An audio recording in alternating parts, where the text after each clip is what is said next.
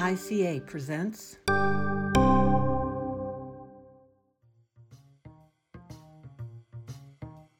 Hello and welcome to the Ask Us Anything podcast, brought to you by the International Communication Association. My name is Mary Beth Oliver. I'm the current president of the I C A and a professor of media studies at Penn State University. This is the first installment of Ask Us Anything, where we talk about issues that face us as academics, as students, as scholars, and as mentors. For our first episode, I've invited four guest speakers to join me in discussing our first topic, networking. So now we'll briefly introduce ourselves. Hello, um, my name is Arienne Ferchaud. I'm an assistant professor in the School of Communication at Florida State. So still early career, but I've been a member of I C A since twenty fourteen. So I've met lots of people and have done my share of networking. So excited to be here. Hi, uh, my name is Minjie Li. I am an assistant professor from the University of Tampa. Uh, I research multicultural advertising, brand activism, and uh, media diversity. And uh, I am an early career, uh, like Ariane, I'm an early career um, junior professor, you know, also done my share of networking. You know, there are good story and bad story. Just wanted to be here to share that with uh, everyone here. Hope it's helpful. I want to get back to that bad story one too, because these are the kind of things that we need to share. Oh, too. I have tons. Okay, okay. I'm Angharad N. Valdivia. I'm sorry. I am a research professor at the Institute of Communications Research at the University of Illinois, and I'm also the chair of the Department of Latina Latino Studies. I have a long-time engagement with I C A since I was a grad student, and I have tried to network. So hopefully I have some helpful things to say. Hi, everyone. I am Jessica Piotrowski. I am an associate professor at the University of Amsterdam. So I'm part of the Amsterdam School of Communication Research. Um, I am the director of the Graduate School for Communication here. And I'm also um, the director of the Center for Research on Children, Adolescents, and the Media. And it's my research on kids and media that I'm most connected to with I C A. I was a former chair of the C A M division of I C A. Um, and I have been around I C A for, I was trying to do the count. I can't even tell how many years now. So from my very, very early days of graduate school years ago, I was involved with that.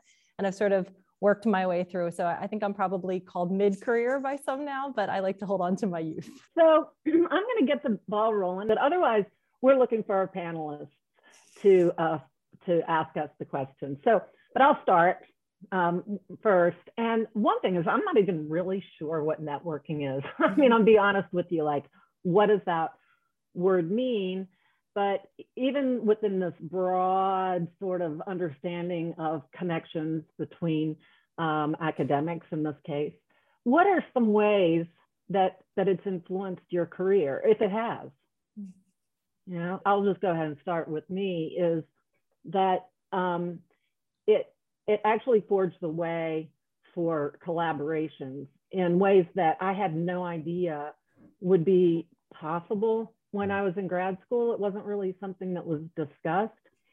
And then one, one networking, and uh, with a, a dear friend and collaborator named Ann Barsch, um, that one thing spread to other connections, and she's in Germany, within Germany, you know, and it just spread out from there. And those were really turned into working, you know, collaborations on projects where we we produced papers and, and research together. And that has been invaluable, because not only is it like a good friend, but it's a really productive thing too. Sometimes you just have a really nice person to see at your next conference, and it's nice for that too. But so people who are newer to I C A may not know that the Children, Adolescents, and Media division was not always around. And when I was pursuing my PhD at the time, one of my mentors was Amy Jordan. Those of you might know our former I C A president. Um, and Amy is still my person in this world. And I was completely nervous when she invited me to go to the first conference in Boston. I had absolutely no idea what a conference was. I also bought an overpriced suit thinking that's what you did. And I remember going, and C A M didn't exist yet. And she said to me, "Who do you want to meet?" And I remember that question, thinking, I can meet someone here? She's like, "Who do you want to meet?" And I had just finished reading an article by Patti Valkenburg. And I thought, and she says, I said, "Will Patti be there? Will Professor Valkenburg be there?" She said, "Oh, absolutely." And when we went to Boston, she introduced me to Patti. And I, at the time I was like shaking like a leaf and my hands were sweaty and I was so nervous to meet this person who had been reading all of this work. And, and not all things lead to jobs and research collaborations. And then Patti said to me, oh, you know, I'm thinking that we should put a proposal together to make CAM a division. Would you be interested to talk about this? Mm-hmm. I thought, oh my gosh, this is like this amazing scholar talking to me and actually valuing my thoughts as a junior scholar. Mm-hmm. Long, long time, like as it goes around, I helped with the proposal. Eventually I C A pr- approves it at a, a division. We got to know Patti more and more. And at some point, Asquire had a position open here and she contacted me and said, you should apply. I don't think all networking leads to such a beautiful serendipitous moment. Mm-hmm. Many also have just given me a buddy in the coffee line at I C A as well. But it takes one person to see me and just say, who would you like to meet? And that's what networking was for me. That's a great story. I mean, think about who you want to meet and make that happen. And that's like what I believe, like the pay it forward motion of the beauty of academia is being able to say, let's go to a reception and let me introduce you to this person. And I think that that starting point is one of the most powerful things we do at ac- in academic networking. That's great. You know, I have a story similar, I would say. This networking didn't happen at I C A per se, but it happened regardless. And I still consider it a networking opportunity. Um, and so uh, my advisor happens to be Mary Beth. Um, and while I was in graduate school, she was working on this pretty sizable grant um, from the Templeton Foundation with Art Rainey, um, who is now my coworker, colleague at Florida State. And I got the opportunity to meet him and we had lunch with him. And it was kind of, you know, just an opportunity to meet and chat with someone Um, who I had heard lots about, but had never at that point met. Those kinds of uh, things can happen um, where if you if you meet people, get to know them, and not just get to know them, but also have them getting to know kind of your work. Another thing to think about when you're on the job market is like, would somebody like to have you as a colleague, et cetera, et cetera. I think that all of that goes a long way. I know when when I was on the market, it was just like every little bit helps, you know. Um, and then also, you know, you do have those smaller moments where I've met people at conferences. And then, you know, my very first conference was I C A in Seattle in twenty fourteen. And I met a bunch of people. We got on a boat and went to like this small island off Seattle um, with a bunch of people I had just met. And like those people are still people that every time I'm at a conference, I, you know, I hit them up. And even though I might not have collaborated with them or don't work with them, you know, it's kind of that interpersonal connection. And then the last thing I will also say is that networking when you are on the tenure track is hugely important for going up for tenure, because people have to write letters for you. I mean, you're not allowed to ask them, hey, could, you know, would you write a letter for me? But if they know who you are and know the kind of work you've done, I mean, I think the chances that they will write you a letter, and a, a positive one at that, mm-hmm. is a lot higher. Yeah, I think that's absolutely true. I would say that that's probably very true in the American context, mm-hmm. but I think it's more generally knowing the academic space you're in and knowing where your networking helps you in all of your different spaces. Yeah. So for example, I find it also just as helpful when I'm trying to develop a new course and I can ask a bunch of people who teach something similar and say, um, has anybody else figured out how to do this assignment? Or when I'm going to be going to another country because I've been invited to speak for a day. And I think, oh, is there a buddy there where I could hang out for two or three days? So I think there's all different ways that it helps you. If you're in university, if you stay in that space after you finish your PhD and you're in there, mm-hmm. what networking looks like is also, I think, very culturally relevant, and how you use it is very much culturally dependent. So yeah, yeah, I agree. And also, you know, I think those connections that you are making appearance, you are making yourself known. And yes, you might not get a job, you might feel frustrated, but you you plan to see in people's heads, and sometimes those connections, it might blossom in in various ways that you don't know, right? Also, as a junior faculty member, I think uh, networking is very important in terms of building a good external rapport to help you navigate tenure and promotion experiences. That being said, I really think when you approach networking, it's not just climbing the ladder, you know, get to know famous and senior people, but also get to know people of your ranks. You share these experiences. Do not have this like scarcity mentality that you are competing against each other. You help each other in the in the process, and also uplift each other. I think that's important. That's why, you know, networking um, means to me as a um, junior faculty member. I'm going to talk about networking from being a senior faculty member. And uh, right now, my goal in networking is to introduce diverse junior scholars to the field, because the field remains so incredibly white, and they still, the field still references primarily white people.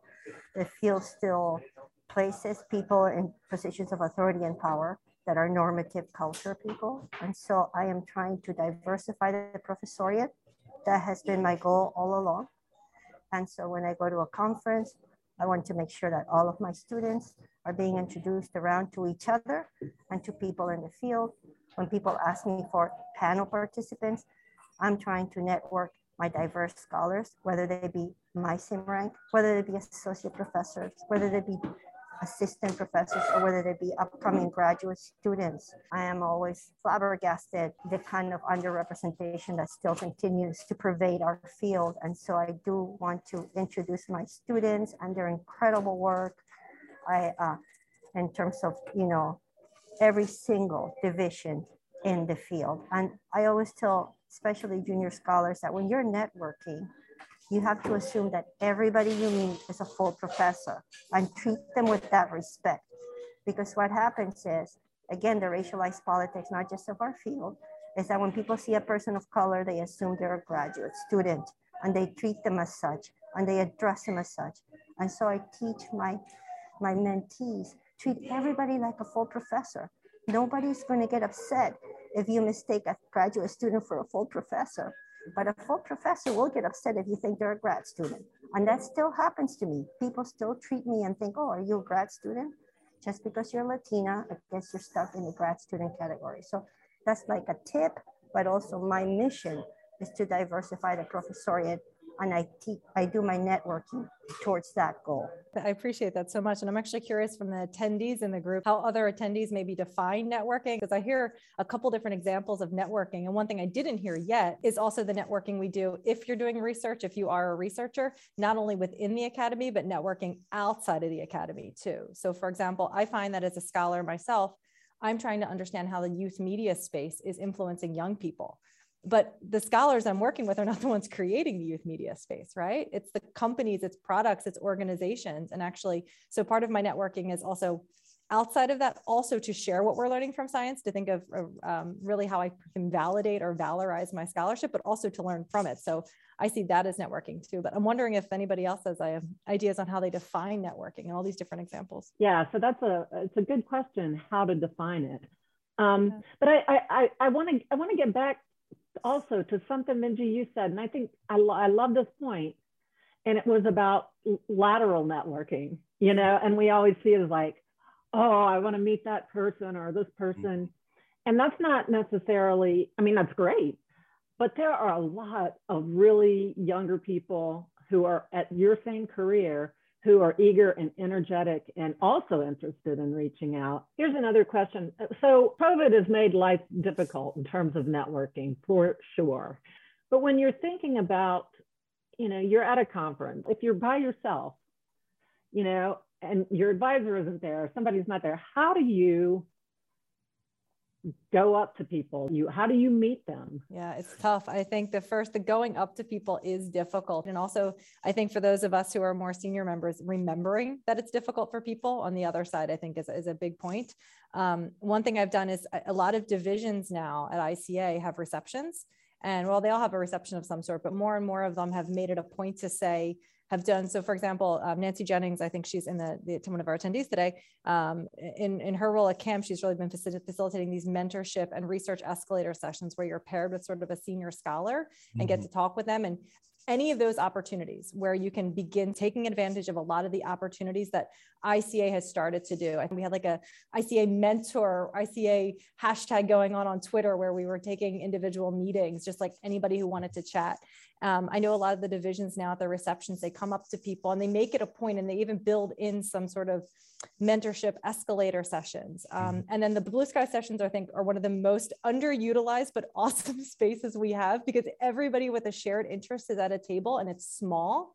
And it breaks down that first going up to someone because everybody is bringing something to it. So we often miss the Blue Skies because they're not in our division, right?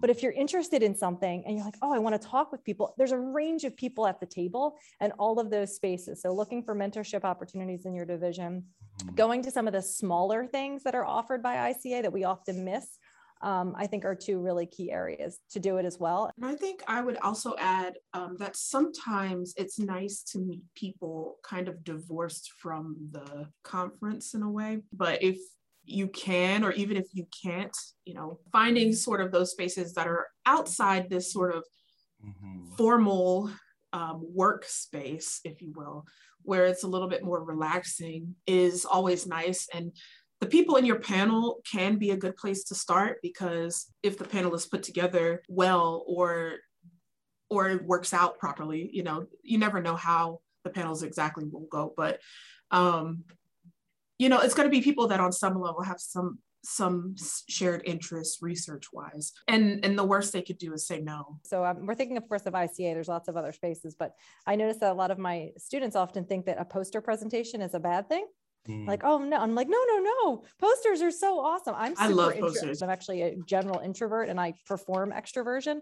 And like, sometimes all of the big receptions and things I kind of want to go hide, but at the poster, it's sort of one person at a time coming and talking to you. And it's somebody who is interested in what you were doing.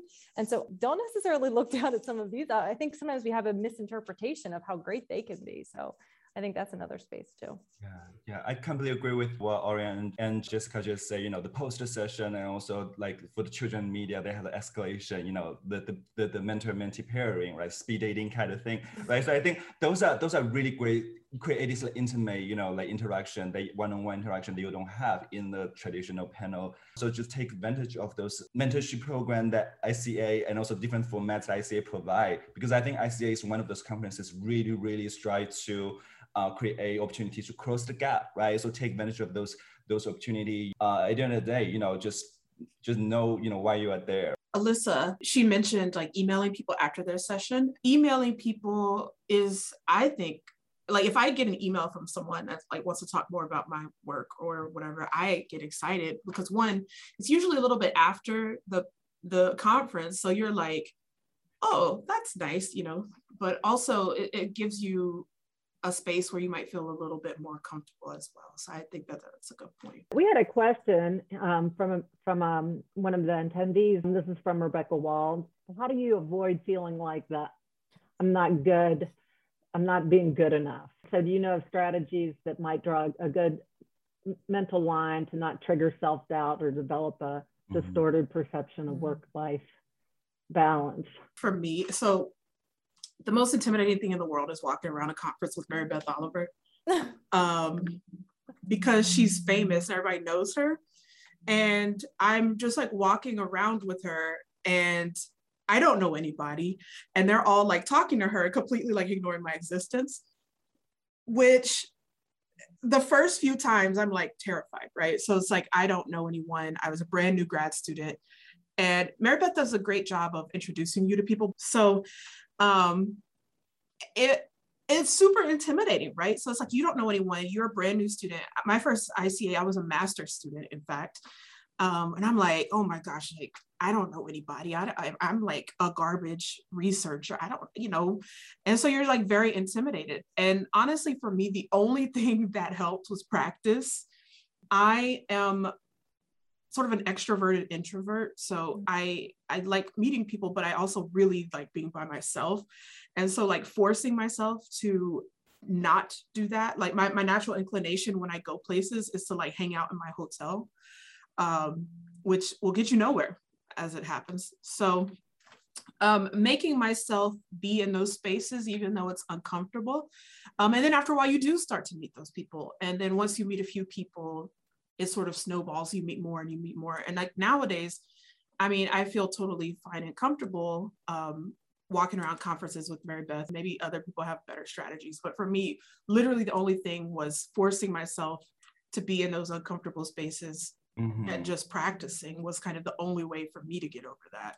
Yeah, yeah. And I think that that point is very important, you know, uh, showing up and, you know, occupy, take out a space, particularly if you're, if you're from uh, marginal, marginalized uh, community, like race, gender, sexuality. It's very important. You know, it's, sometimes you're going to feel very uncomfortable. You don't see people like you on the tables. But the thing is, it's very, very important for you to uh, make yourself known, you know, to get used to. I think that's the way for you to uh, accumulate confidence, right? And also just knowing that networking, it's not just a one-time thing. If you, you don't feel comfortable the first time, and if you're showing up often enough, people will know you, right? If you're showing up enough, people in that field, in that space, we know you, right? So I think I, you know, I think one thing is to not think about, you know, um, networking is, is this one-time thing. You know, be confident and showing up, and and over time, um, the there will be a solution down the road. I literally just give a lecture on that. It's just one of my unfavorite things because I, I really think it's a very unhelpful concept. We all belong here. We all earned our place here. And to step into a subjectivity of imposter syndrome, is, it is an, it's an invitation to step into subjectivity that we really should not accept. That is just not an invitation any of us need to accept. All of us belong here. And anybody that brings that up, it's really not a helpful person to network with, because we should be helping each other by, first of all, telling each other, we belong here. We have every right to be here. We're here because we belong here and we deserve to be here. We did our work. We all belong here. We've gone through very, very stringent processes to get here. And so I really recommend to all of my mentees and people that I network with, the first thing I say is like, here we are, we belong here, let's hit the ground. You know what I mean? And I would say I have two things. One, um, I was hearing Ariana's story and I was thinking to myself, for the senior scholars who are joining us today, we should do better. And this is not a criticism to any one of us, it's to all of us, right? Because sometimes when we are in, we're talking about the conference because all of us are I C A members. So that's our joint identity in this particular space right now. But I hear you say that. And I'm sure that I've done that. I'm sure I've walked up and saw Mary Beth and talked directly to her and didn't actually see the person next to you. And it was because we were running in between and I could justify it a hundred times over, but it was wrong. Actually, that, that's where, that's where I am in that space. Like, that's how I feel. And I think that all of us who are senior here too, when we hopefully get to see us together in human forms again some days, maybe one of the things we can try remembering is how much we lost over the past year and a half and missing that, and take two more seconds to say, and this is my student who's with me right now. Just because we open those dialogues, if nothing more, to acknowledge our own humanity and next to each other. So one, I personally will do better on that. And I think anybody else who's joining, that's something we can all work on. I'm one hundred percent certain I've been the person that did that wrong and I can do better. And so I think honesty in these sorts of spaces where we say that helps a ton to help us maximize the, the hallway conversations. Starbucks lines are very powerful for networking. Yeah. So um, what can you do when your mentors aren't, aren't from comm science or are in comm? Um, how do you make it happen a bit more on your own? Proactivity, forcing yourself into uncomfortable spaces like Ariane said. Yeah, I, I, I think it's possible. You know, here's, Marm, that's such a great question. And we've been kind of talking about it like you have to go up to a person. But, you know, honestly, I would say that getting in, involved on committees is a huge one. I think there, there are so many activities that are non I C A or non-conference related. If your program is having some sort of, of, of job search, go to those job talks. If you have invited uh, scholars, go to those. You know, oftentimes, I know in my program, we're looking to, uh, you know, have, have graduate students come to dinner with the speakers and stuff like that. And that's like a huge way. And so even if they don't get the job, they're going to get a job somewhere else and you'll see them there. So taking advantage of, of, of every, every opportunity that yes. you can, is I think pay attention huge. In your home universities. I, you know, the number of times we host scholars that come out here and they come out and we host them and we say, we're going to have them available all day for uh, fifteen minute coffee hours. You can join them and talk. And so many people in our, in my own computer community, our, our, our graduate students think, oh, I don't have enough to ask about. I don't have something big enough to talk about. I don't warrant this person's time. You do, you should, please join. The human experience is learning from each other and learning who we are. Um, so the small things in your home departments can be a great space. Um, and bigger than that, I have been at working at I C A and served as an officer in so many different ways for so many years. And the one thing I know to be true is that I've never worked with an officer who did not care about this conference and its people. I wanted to acknowledge a couple of things. Um, one, um, and I apologize if I'm not pronouncing your name correctly, but uh, Razia um, was talking about um, links for people from low-income families or countries. You know, if you could please email me and we can talk about your situation. I think that's a really important one. And Kirsty asked, what about uh, attendees who don't feel confident communicating in English? And I, I just have to say, um, do I, I personally um, feel, and I think I represent I C A's membership, don't worry mm-hmm. about that at all, because that's part of being an international conference. We want to celebrate and and and really in, encourage people from communities where English isn't the native language. And one last thing, I'm going to make a commitment. This is based on what Je- Jess was saying. I can do better. And I've been trying to do this, and maybe you can say something that you, you are going to try to do. And this is my my goal. It is like, if somebody's talking to me, I see you.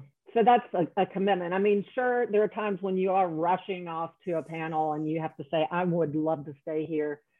But I think we owe each other, you know, the dignity of, of, of really hearing and looking at a person when they come up and they want to network. So that's my promise. Any other promises? My promise is whoever I'm standing with, whenever my, I'm bringing some of my new PhD students this year to I C A, I will make sure that you are not forgotten when I'm standing there talking to someone else too, because I, I, I like for me, I realize this is supposed to be supporting to everyone else, but I take this away so seriously. Like, I find this such a powerful statement that these things matter so much, and it's easy to forget, and I'm going to do better. I think for me, um, I see like people like Mary Beth and other people that I've met modeling great behavior that I want to emulate, like Um, trying to help out graduate students whenever possible, you know, even if it, if even if it's just taking them to dinner so that they can afford to eat, because conferences are really expensive. Your university may or may not have money to support you. And I mean, that's not a great mental space to be in. Um, so even if it's something simple like buying them coffee or buying them dinner, but also, um, not leaving them on an island when I'm at a conference. So I think now that I am in a position where I am a faculty member, even though I'm still junior, uh, I'm certainly more senior than a graduate student. Um, and, and remembering what it was like to be a graduate student and, and helping them to network, because it can be really tough when you're, when you're there by yourself. Especially our COVID PhDs. Yeah, so they might not have never Gosh, been we all able to, to go. Yeah, you know? Especially that group. All right, this is we could go on forever, and I, I don't know. I've got all warm fuzzies here talking mm-hmm. to you, and this is really enriching. And uh, I can't tell you how much I appreciate this. Thank you for taking the time. Thanks to all of you, and um, yeah, I look forward to, to to taking up new issues as we go along with the series. So, thanks all, and. Have a good week. Ask Us Anything is a production of the International Communication Association Podcast Network. Our producer is Maria Caminillo. Our production coordinator is Nick Song. Our executive producer is Aldo Diaz Caballero. The theme music is by Vladimir Podubnik. Please check the show notes in the episode description to learn more about me, my guests, and the I C A. Thanks for listening.